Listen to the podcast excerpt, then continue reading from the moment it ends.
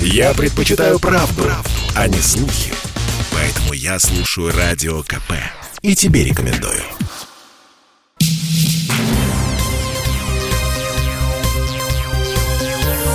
Темы дня.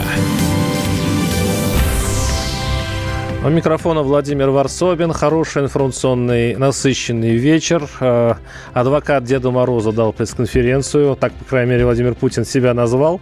В шутку, конечно. В общем, есть о чем поговорить. И у нас сейчас на связи Сергей Николаевич Маркелов, политконсультант, политический советник. Сергей Николаевич, здравствуйте. Здравствуйте, Владимир. И очень хочется интерактива, очень хочется узнать, что думают о пресс-конференции президента наши слушатели. Сергей Николаевич, ну как вам пресс-конференция? Вот мне, по мне, я сразу так вот предупрежу свое ощущение. Нет, и, конечно, Дед Мороз спасает ситуацию. Я понимаю, что там еще было еще несколько интересных фраз. Мы их, конечно, сейчас послушаем. Но скучновато, нет? Скучновато. А оно и должно быть скучноватым. Вы поверьте, что сама уже, слушайте, 17-й раз одна и та же некая рамка, где уже все понимают, и зрители, и герои. Вот. И это нормально, да, это скучновато, потому что там президент уже не может, там, условно говоря... Я думаю, что, вы знаете, тут еще такой, Владимир, вопрос. Ведь скучность, она же от чего? Скучность, она от того, что, либо как бы уже как бы сценарий не хочется менять, либо такой, что зрители готовы к любой скучности, в том смысле, что... Обо всем уже проговорено, все прекрасно уже, знают. Да, на 100 раз, да.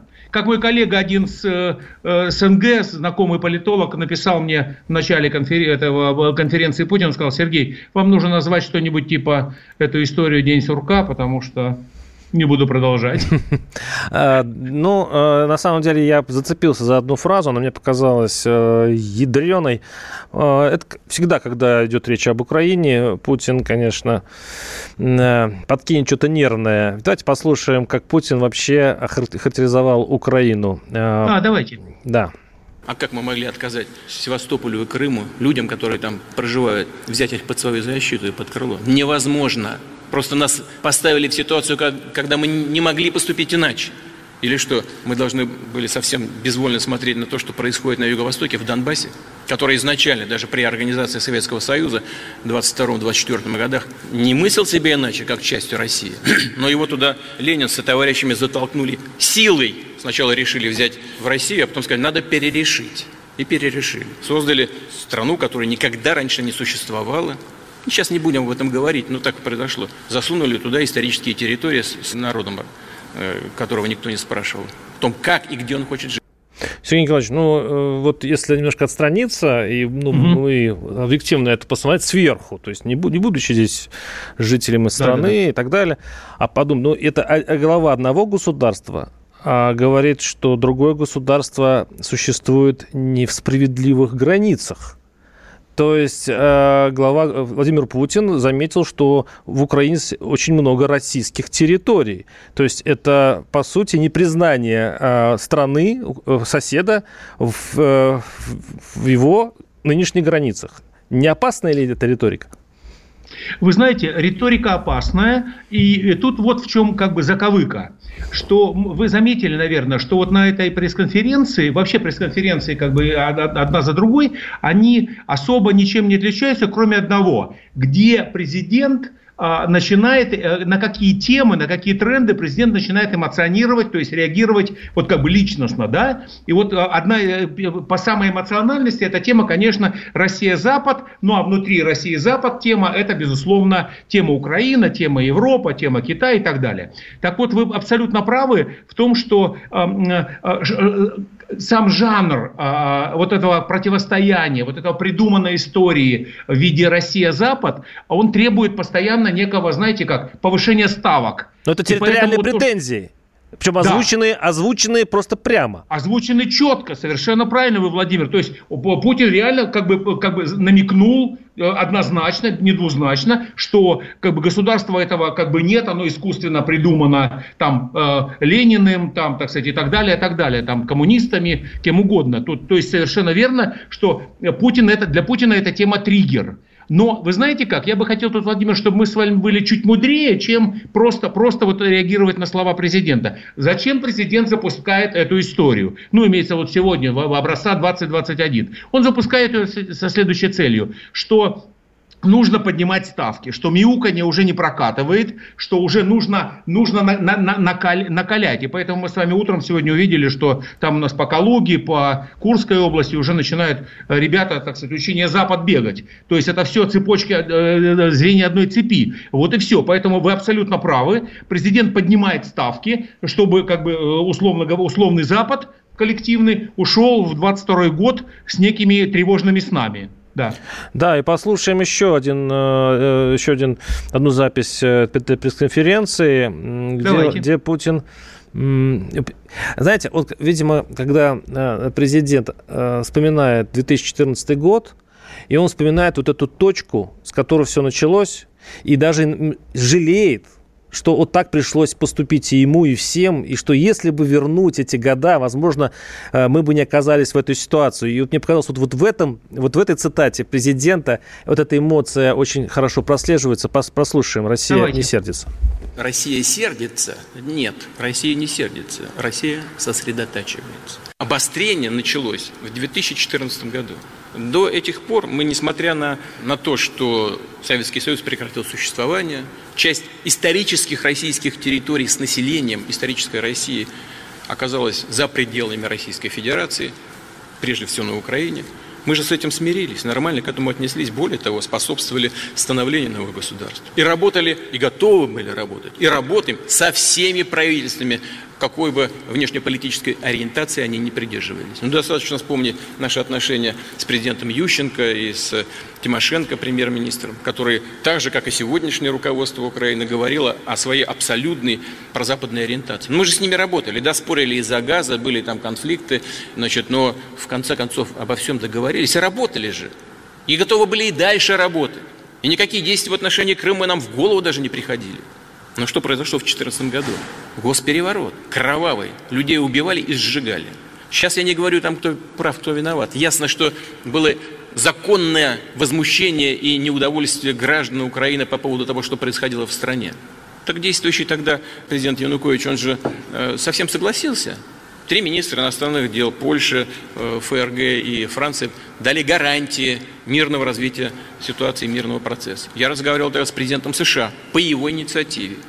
Он меня попросил тоже поддержать этот процесс. Все согласились. Через день, через 2 госпереворот. Зачем? Ответа нет. Зачем? Вот, чувствуете, вот вернуть бы эти времена назад, мы бы сейчас не были бы на пороге страшной, странной войны. Между, даже подумать страшно, Украиной и Россией.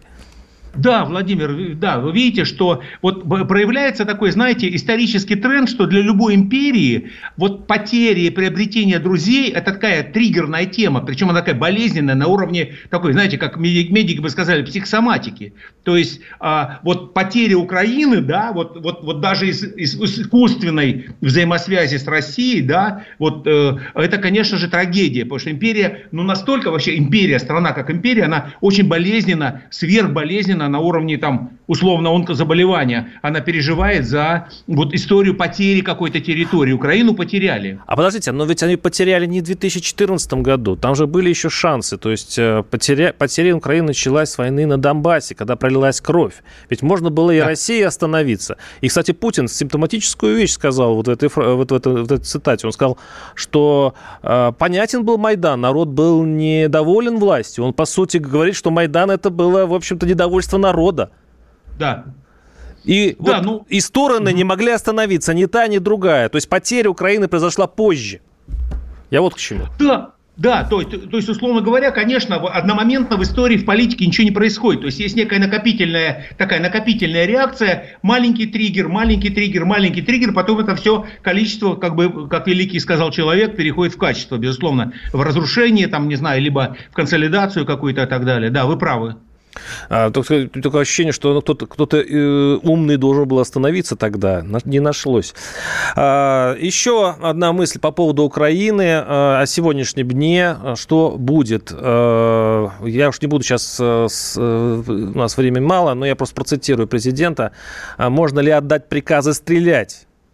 Важный вопрос. Спросите это у руководства Украины, тут же говорит Путин. Как они отдают приказы стрелять по Донбассу? Вы заметили, что Владимир Путин не отвечает опять прямо на вопрос, откроет ли первый огонь Россия? Конечно, это хорошая коммуникативная риторика президента. Он регулярно ее использует, абсолютно точно, что как бы переброс, то есть кто субъект, кто активный, кто пассивный, да. И как бы, соответственно, президент всегда занимает у нас, как бы объясняя геополитическую любую историю, это либо первый как бы сценарный план, это всегда... А у них тоже это есть, не мы это начали. И второе, это то, что как бы не мы выдвигаемся куда-то, а как бы мы-то как бы готовы договариваться. То есть мы-то на уровне слов готовы, а физику процесса делаем не мы, а враги. И вот и все. И вот эти вот две такие вот аргументации коммуникативные, они, безусловно, дают президенту, вот как бы он себе в своем мире это объясняет именно так. И это важно, потому что, ну, как бы он действительно считает искренне то, что он говорит. Нет, это понятно, но вообще-то он никого не успокаивает. Он не говорит, что войны не... Вы понимаете, да. Война может произойти из-за чьей-то глупости, это я понимаю, придется защищаться. Но он не отвечает на вопрос, применит ли оружие Россия первым. Вот это и смущает. Мы поговорим об этом через несколько минут. Оставайтесь с нами, прервемся на небольшой блок рекламы.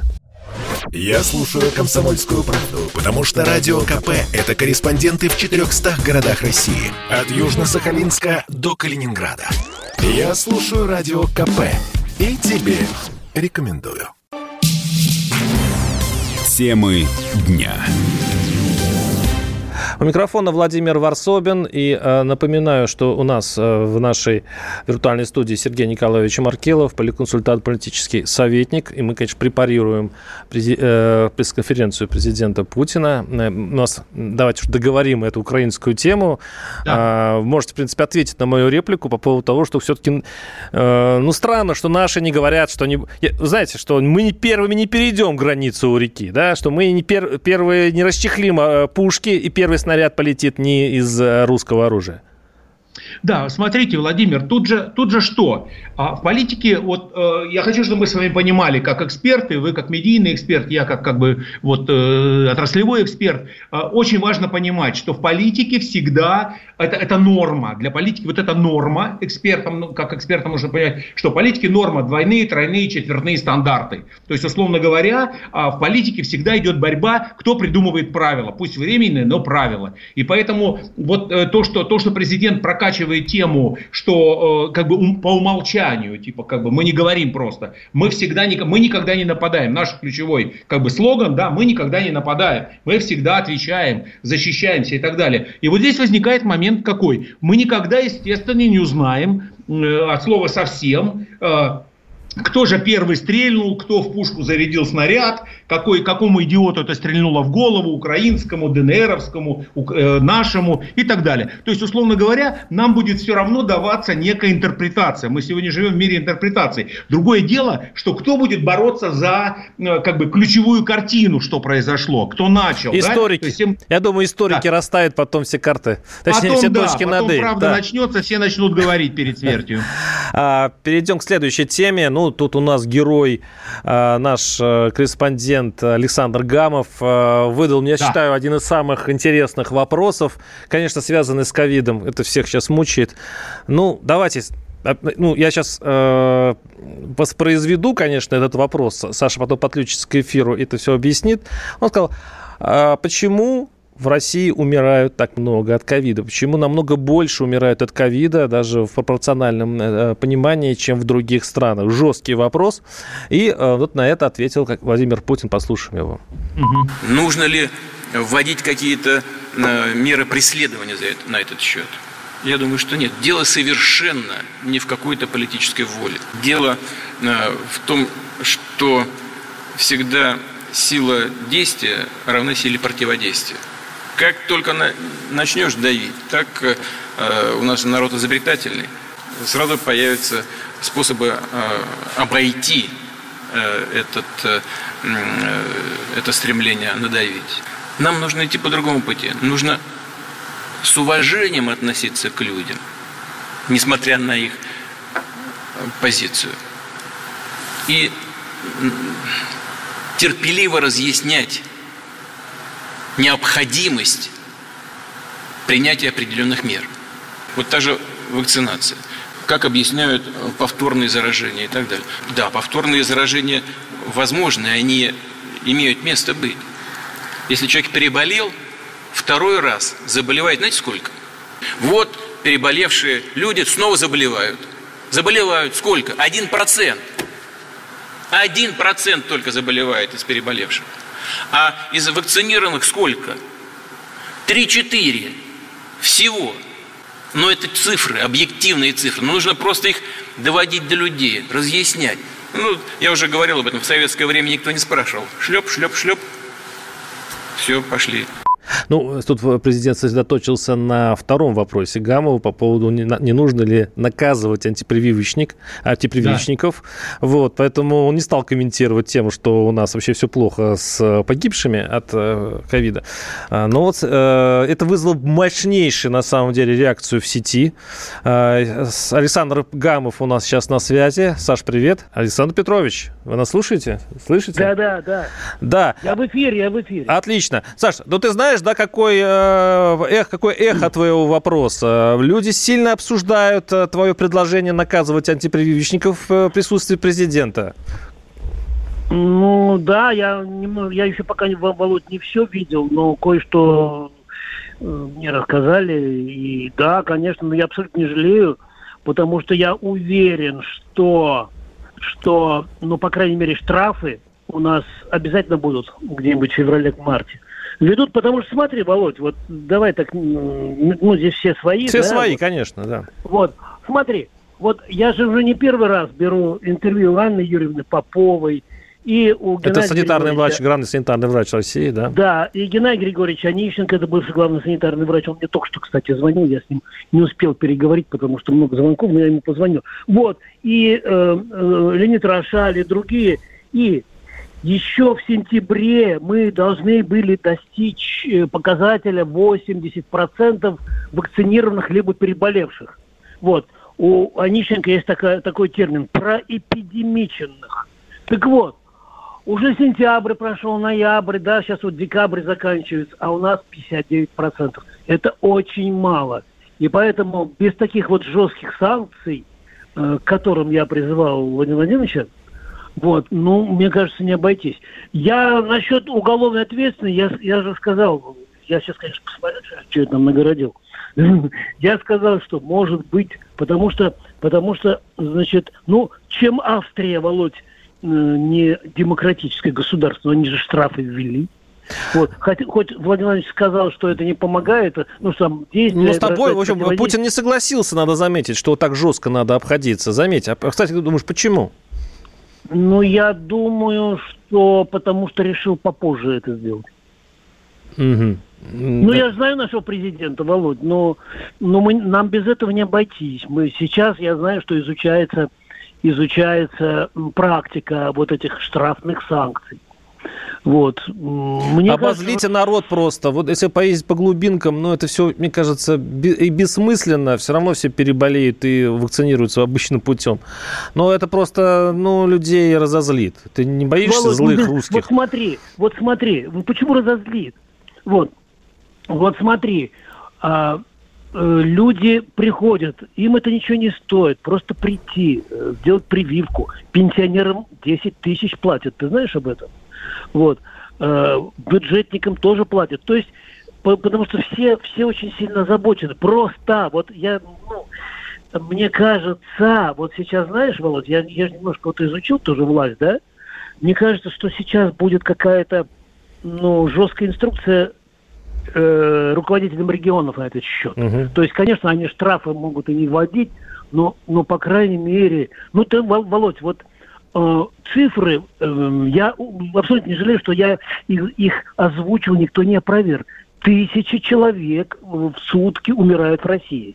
Причем, я там не сказал, да, вот я как родному скажу, это примерно столько, сколько, статистики никто не вел, но приблизительно у нас умирало в годы войны и в послевоенные годы от болезней, холода, там, ну и так далее, и так далее. Ну куда это годится? Саш, прости, вот. Но получается, что в том, что у нас большая смертность, виновата не власть, а виноваты люди, которые несознательны, и на них лежит вся вина. Вот это ты так получается.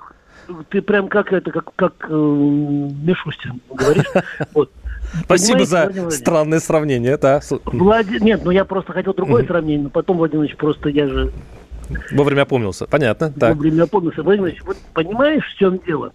Мне кажется, что мы все равно к этому придем, потому что не наберем мы 80% к февралю. Вот, а там будет после Нового года будет вспышка. Вот, и мы обязательно к этому вернемся. Спасибо, вот. С нами был Александр. Иначе, да, будет все плохо. Цифру. Давай. Еще одну цифру, давай. Она прозвучала или нет. Вот, 6700 в сутки в мире, вот в ту пятницу, значит, когда я прозрел, умерло. Значит, каждый 6-7 россиянин. Куда это годится, Володь? Об этом говорят уже несколько лет, и наш народ не промешь. Вот так разделились два лагеря, антипрививочники, прививочники. Их уже ничем не убедишь. Я думаю, сдвиг сейчас будет, Володь, посмотришь. Посмотрим. С нами был Александр Гамов, политический обозреватель КП, наша легенда. Спасибо, Саш. Я обращаюсь к Сергею Николаевичу Маркелову. Сергей Николаевич, все-таки по поводу прививок.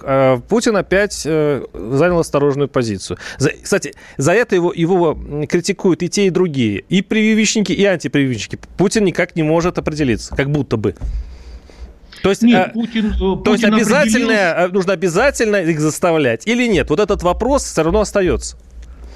Он остается, но я согласен с легендой вашего КП в том смысле, что тренд и мировой тренд это на то, что государство имеет право применить такое, скажем, управленческое, социальное, условно назовем, насилие, потому что социальные инфекции во все времена, я как по первому образованию медик, врач, я понимаю, о чем речь. То есть, условно говоря, любая пандемия, она допускает, особенно, например, в тех же Штатах, там есть пандемиями и вообще как бы такими массовыми социальными инфекциями занимается отдельная служба. Это не Министерство здравоохранения. То есть почему? Потому что Министерство здравоохранения это как бы это твоя проблема, твое личное здоровье. Но когда твое здоровье начинает угрожать обществу, то есть это социальный эффект твоего, социальное влияние твоего здоровья, ты получаешь, государство имеет право вмешаться и не объяснять тебе. Твое тело не твое дело в определенный момент. Безусловно. Да, тебе не надо объяснять. Сергей Николаевич, Володь, прервемся. Буквально на несколько минут прервемся. Надо дать дорогу новостям. Чтобы не было мучительно больно за бесцельно прожитые годы, слушай «Комсомольскую правду». Я слушаю Радио КП и тебе рекомендую. Темы дня. У микрофона Владимир Ворсобин. Говорим о пресс-конференции президента, которая случилась сегодня с Сергеем Николаевичем Маркеловым, политконсультантом, политическим советником. И напоминаю, что сейчас мы будем слушать народ. Ну что ж, перейдем к самому сладкому. Если Украина это было нервно, то когда идет речь о Западе, это уже чистый гнев. Это гнев, потому что там, конечно, все так запущено, что, ну, вот сейчас в новостях вы слышали, да, я уж не буду это повторять, идите вы подальше, плевать мы хотели на ваши озабоченности, то как будто они нам так вот транслируют такую точку зрения Запад, вот, а мы, значит, нам ничего не остается делать, получается, как, ну, что, вот... Получается ведь что? Мы говорим, мы не можем терпеть, если НАТО будет ставить свои базы в Украине. Так? Так. Хорошо, мы не можем это терпеть. То есть как только начнется строительство, мы будем их бить ракетами. Я вот вспоминаю советские пикирования с США. Там ведь до этого не доходило, чтобы, если какая-то из стран, ну типа Турции, был Карибский кризис, да, размещали ракеты на Кубе, это я помню. Но чтобы грозить, что уничтожим коммуникации, если они появятся на определенной точке, я вот таких... То есть мы, наша вражда с Западом уже перешла вот этот советские стандарты или нет? Как вы думаете? Ой, вы знаете, она в каких-то аспектах она перешла. Безусловно, перешла. Но, скажем так, опять же, я возвращаюсь к своей реплике, что в политике сегодня эта норма, как бы вот любой политический тезис использовать в зависимости от того, в чьи уши нужно его заложить. Если у нас есть уши Запада, и чтобы мы как бы транслировали, ребята, пойдете в новогоднюю ночь, засыпайте вот с такими мыслями нашего президента. У нас есть уши внутрироссийские, элитные, то есть элитные уши. И есть как бы вот электорат, который, так сказать, смотрит на президента и верит абсолютно в то, что ему говорит. И вот президенту нужно умудряться на таких конференциях, как эта, умудриться, чтобы все уши услышали то, что хотят. То, что им нужно. По крайней мере, вот эти вот... Вы абсолютно правы, Владимир, что действительно вот эта фаза пресс-конференции с вопросами «Россия-Запад» это самый триггер для президента. То есть это самая чувствительная точка его. Вот его функции президентской. Это на сегодня самая эмоциональная его реакция. Это вот вы правильно привели цитаты, ответы, вот эти вот оговорки его, народные словечки и так далее. Это, безусловно, для него на сегодня проблема. То есть проблема, которую нужно решать, номер один. Сергей Николаевич, как вы думаете, мы не доиграемся? То есть вот когда, я так понимаю, вспоминаю по учебникам, Первая мировая война тоже началась с пикирования разных стран и с конкуренции, и с разных дипломатических скандалов и так далее. Сначала мы говорим, что это всего лишь манипулирование, в хорошем смысле этого слова, общественным мнением и так далее. Да, сначала это выглядит так. Но потом, когда игроки заигрывают, потом мы же под ружье встанем, нет? Нет, я все свое гну. Вы знаете, вот на сегодня мы находимся на переходной фазе. Вы правы в чем? То есть технология вообще политических конфликтов решается как? Первое, это некие упреждающие словечки, то есть говорит одна сторона, говорит другая, прокачивает на свою... Дворовые драки, да. Должна... Сначала нужно проорать друг друга, прежде чем решиться на удар. Да. И сказать, что типа я скоро разденусь, и вы увидите мои мышцы. Да, вот как бы пока я в костюме, потом вы увидите мои мышцы. Потом начинается вторая фаза, это бумажная. То есть начинаются вот эти вот переговоры делегаций, полетели те, полетели эти. Потом к этому подключаются разговоры кривые, либо косые, либо какие-то президентов между собой. С понятные встречи, непонятные. Что-то происходит в материальном мире в виде коммуникации. После этого, естественно, начинаются некие физические действия. Что пока на сегодня физические действия выглядят в виде такого. Со стороны Украины какая-то суета идет там, да, как бы физическая. С нашей стороны сегодня утром у нас начали ребята как бы по Калуге, по Курску, по границе с Украиной, начались учения западной группы войск. Просто так. Стреляют, прыгают с парашютов, тренируются и так далее. То есть сегодня мы подошли, опять же, пока к стандартной фазе конфликтов политических. Это именно учение у них, учение у нас. Строят они, строим мы. И все делаем вид, что как бы никто ничего не происходит. Пока какой-нибудь пьяный прапорщик нечаянно не нажмет какую-нибудь пимпочку. И вот тут одна из самых страшных вещей, это то, что включается человеческий фактор. И прошу прощения, как к историческому моменту MH17, помните, да, до сих пор не ясно, пьяный, не пьяный, кто, в смысле, нажали буком, нажали не буком и так далее. То есть с этим с голландским лайнером. Вот что будет. То есть, условно говоря, сегодня на первое место выходит что? Все ходят, договариваются, все играют в какие-то шахматы, либо что-то, но появляется какой-то человек физически, который не понимает всех этих игр, и которому приказ дали, сказали, давай, парень, оба, и как в старых советских анекдотах, раз, нажимает на кнопку, и нет там чего-то там. Интересные времена живем. Татьяна из Санкт-Петербурга. Татьяна, здравствуйте. Здравствуйте. Вот я хотела, у меня такая возникла мысль, послушала вашего предыдущего гостя, что у Путина, у меня давно такая мысль возникла, у Путина был прекрасный шанс мирным путем присоединить Украину. Каким образом? Объединиться с батькой и со шведами, вот как началась это коронавесие, объединиться с ними и вывести нас, наконец, из-под внешнего управления, из-под этого ВОЗа и всех прочих их дуростей и глупостей. И тогда не только Украина, наверное, и поляки бы к нам запросились, я думаю, и прибалты бы к нам обратно запросились. Вот. Понятно. И здесь прививки. То есть прививки бы... Антипрививочность бы объединила наши славянские народы. Можно, я вас плохо слышу, можно еще два слова сказать? Пожалуйста. Вот, ваксеры. Почему они избегают диалога не только диалога избегают, а затыкают рот и не дают, еще пытаются нас, порядочных, значит, законопослушных людей, в угол, чуть ли не его, это самое, уже грозятся чуть ли не это самое, уж не штрафами даже, а чуть ли не уголовным преследованием. Это что такое? А почему они так боятся? Потому что они, антиваксеры, да их на лопатки в два счета уложат, потому что у них нет, они только одно и то же толдунят, у них нет никаких аргументов. Понятно. Антиваксеров... У нас немножко другая тема. Я понял вас. Спасибо. Спасибо. У нас сейчас превратится в какую-то медицинскую передачу. И заметьте, да, что тема вакцин больше вообще волнует, что возможная война. Мне это всегда удивляло. Да, Владимир. Дело в том, что то есть, все люди стали как бы иммунологами, вакцинологами и всем. И действительно, то есть им хочется об этом говорить. То есть они не понимают результата, они не понимают решений, но им хочется об этом часами говорить. Это удивительная вещь. Из Краснодара звонок. Влад, слушаем вас. Здравствуйте. Здравствуйте, уважаемый ведущий, ваш гость. Что я хотел сказать насчет пресс-конференции. Это самый подлый и грязный вопрос. Это прозвучал от вашего журналиста Гамова. Там, на мой взгляд, это чисто воды фашизм. Те люди, которые призывают к этому, да это пособники фашизма, это полицаи. На Кубани с ними только одно было, это виселица. Так что ничего хорошего про вашего Гамова не могу сказать. Все, благодарю, до свидания. Да, обстреляли несчастного Гамова, точнее, несчастного, смелого Гамова.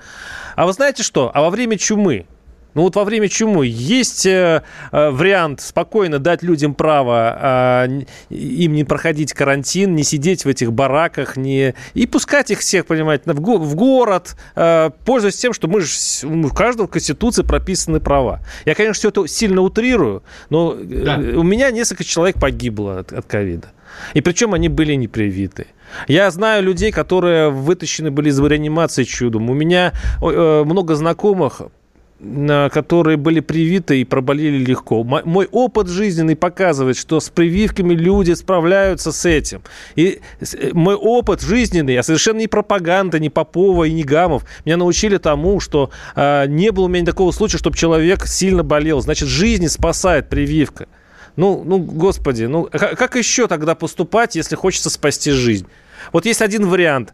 Не настаивать, быть милым, добродушным и гуманным и при этом получить десяток гробов чужих, ты будешь весь в белом, а будут гробы. Или быть гадом, быть сволочью, быть в глазах общественности, просто полным негодяем и при этом спасти несколько человек. При этом я уважаю народ, очень их права и, честно говоря, всегда затыкаю рот тем, кто начинает их унижать именно по ваксерской теме. Вот в этом случае, конечно, нельзя это допускать.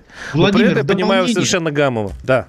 Так, в дополнение я всегда объясняю, что, ребят, проблема влияния государства на те или иные заболевания, это не проблема ковида, это все в истории известно, и в России тоже работают. То есть есть протоколы медицинские, где, например, даже открыто больные с туберкулезом подлежат обязательно, имеется уголовное наказание за то, что он распространяет активную форму туберкулеза. Есть на сегодня всякие ребята, с психическими заболеваниями, которых не спрашивают ни родственников кого. То есть они являются социально опасными. То есть мы забываем, что протоколы-то работают медицинские. Ковид в данном случае не уникальная история. Сергей Николаевич, мне кажется, народ так долго кормили конспирологией. Да. Выгодной на власти конспирологии. А теперь получаете ответик, получаете побочный эффект.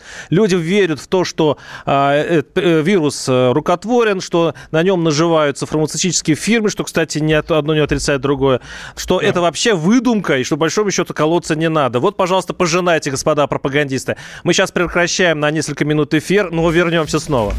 Бесконечно можно слушать три вещи. Похвалу начальства, шум дождя и Радио КП. Я слушаю Радио КП и тебе рекомендую. Темы дня. У микрофона Владимир Ворсобин, с нами Сергей Николаевич Маркелов, политконсультант, политический советник. И давайте уж честно скажем, что на самом деле волнует... Ну, я сейчас в сторонку, конечно, отодвину вирус. На самом деле волнуют цены в магазинах. Это страшный рост цен. Он реально страшный. Я хожу в магазин, и каждую неделю у меня очередное удивление. И, естественно, Путина спросили про инфляцию. И тут я поражаюсь Владимиру Владимировичу, его искусству отвечать на вопросы. То есть у него спросили про инфляцию, про рост цен. Что в итоге мы получили? Давайте послушаем. Существенным образом увеличили интенсивность работы печатных станков. Это очевидная вещь, и это привело к достаточно большой инфляции в ведущих экономиках. Это тоже очевидно, все это видят. Это цифры, которые у всех перед глазами. Дефициты бюджетов растут во всех ведущих странах. В Штатах чуть побольше, в еврозоне чуть поменьше, но тоже очень существенно и для них не свойственно. Но, скажем, если взять ведущую экономику мира, Соединенные Штаты, у них уже инфляция 6, по-моему, 1 и 6,2%. При целевом показателе в 2. То есть у них в 3 раза превысила целевой показатель. У нас она тоже большая, в 8%. У нас целевой был 4. То есть в 2 раза увеличена по сравнению с целевым показателем. А у них в 3. Это серьезное дело. Я думаю, что ФРС придется что-то делать. Вот эта мягкая денежно-кредитная политика, она отражается на макроэкономике и в конечном итоге сводит на нет те благие цели, ради которых это делается, в том числе для поддержки экономики и граждан страны. У нас это тоже есть, потому что 8% много. И нам нужно, конечно же, вернуться к целевым показателям, к 4%.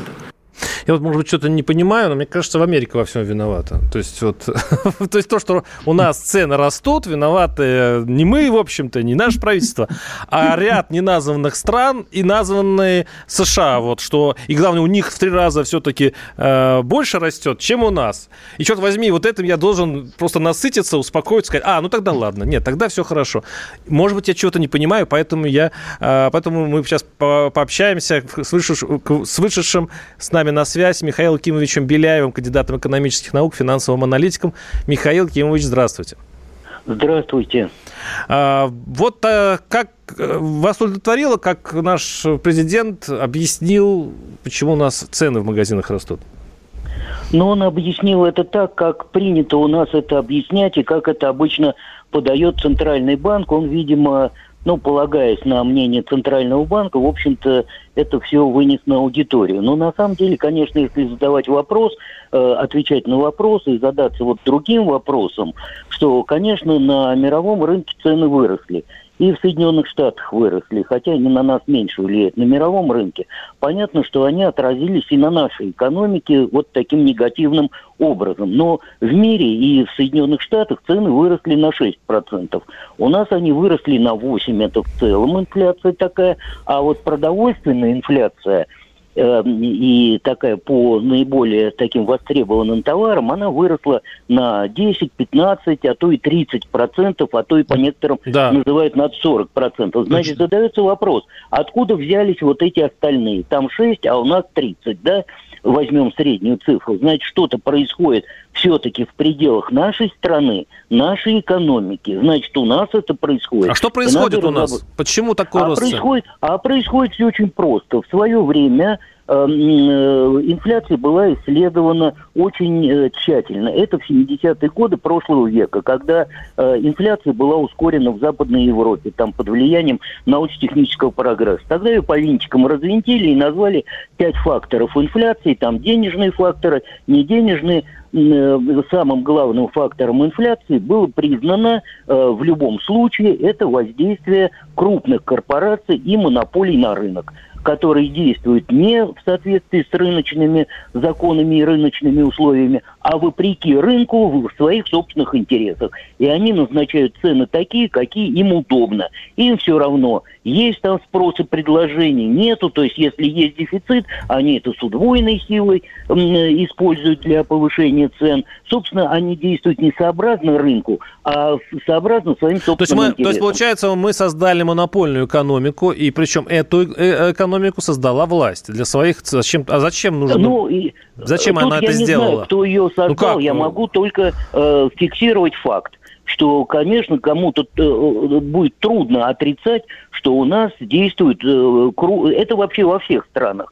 Это надо сказать, что такой чистой конкуренции на рынке нету. Там везде доминируют крупные корпорации. Но у них есть противовес. Они давно это открыли, давно это поняли, как минимум полвека тому назад, а вообще век тому назад. И создано мощное антимонопольное законодательство и мощные антимонопольные ведомства. У нас антимонопольное ведомство есть, но, однако, оно далеко не мощное. И мы почему-то никак не можем признать, что у нас вот виной вот этих вот цен, они являются, рождаются не в денежно-кредитной сфере, вот, а рождаются совершенно другой у них генезис. То есть зарождаются они вследствие того, что действует на рынок монополии. А дальше мы можем... То есть это госкорпорации и все, что связано... Но ведь их нельзя создать, они же не стихийно создавались. Я все-таки клоню к тому, что это целенаправленная политика. А тогда вопрос... Нет, вы знаете, это вообще внутренние присущие каждой компании, каждому рынку.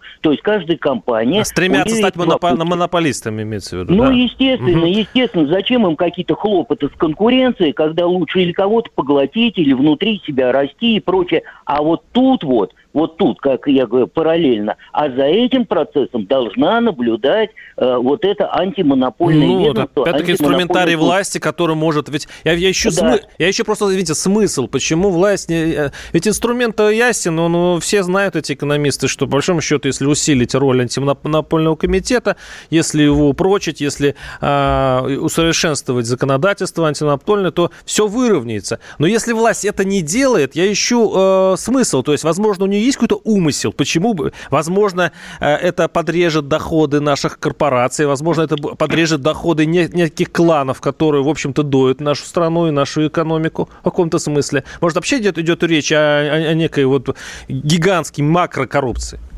Простите, я зашел в поднебесье сейчас в эту секунду. Тут лоббистские, конечно, лоббистские интересы, потому что деньги у них, вы посмотрите даже, какие методы применяются для снижения и сдерживания инфляции. То расширяют площади, то запрещают посевные, то запрещают там вывоз, ограничивают вывоз на западный рынок для того, чтобы увеличить предложение здесь.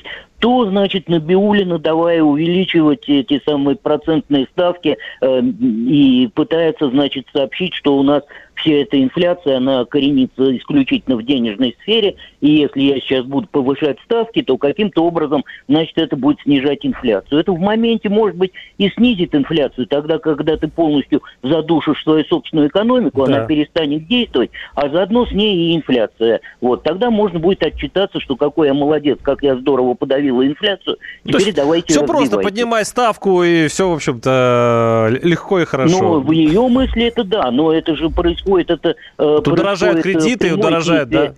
Да, это происходит удушение, затруднение деятельности собственной экономики, и вследствие там может быть. Причем ставка-то, она действует не напрямую на инфляцию, она сначала действует на производство, а уже через производство, как производное, это должна отражаться на инфляции. Но в данном случае хотя бы задумались. Ставка повышается с апреля текущего года, то есть практически уже год, а инфляция только разгоняется. Центральный банк, конечно, придумал, что эффект будет там через 2-3 месяца, да, но если сейчас нет эффекта, то хотя бы хоть бы затормозилось, хоть бы чуть-чуть бы там какой-то эффект был бы, может быть, не полный, а эффекта-то нет. Эффект. Но больной не реагирует на лекарства, это, конечно... Абсолютно. Спасибо, с нами был Михаил Кимович Беляев, кандидат экономических наук, финансовый аналитик. Да, больной не реагирует на лекарства, и вот я надеюсь, что все-таки будут какие-то чудеса в экономике, и мы не будем думать, что 21 год был не так уж и плох, в общем-то, в 22-м. Так, ну что, давайте подводить итоги. Тогда все пресс-конференции у нас подходят к концу передачи. Сергей Николаевич, если взять, в общем, какой посыл Владимир Путин вот этой пресс-конференции дал обществу, политикам? Главный его посыл какой? Вы знаете, главный посыл такой, что тезис первый – все под контролем, мы везде главные. Тезис второй – все достаточно стабильно управляемо. Вообще, как бы президенту давно подкинули вот это вот слово, которое в экономике, оно такое, и в экономике, и в политике оно такое двусмысленное. То есть президент постоянно говорит слово «управление». Не исполнение, не постановка задач, а управление. Нам нужны менеджеры, у нас техногубернаторы. И поэтому итог. То есть, ребят, стабильно все. То есть, то, что называлось последние несколько пресс-конференций его, то, что называлось такой социальный психотерапевтический эффект. С нами был Сергей Николаевич Маркелов, политконсультант, политический советник и ваш покорный слуга Владимир Ворсобин. Вот так мы обсудили речь президента. А вы делаете сами вывод, как она вам. А нам она вот так. До свидания. До свидания. Темы дня.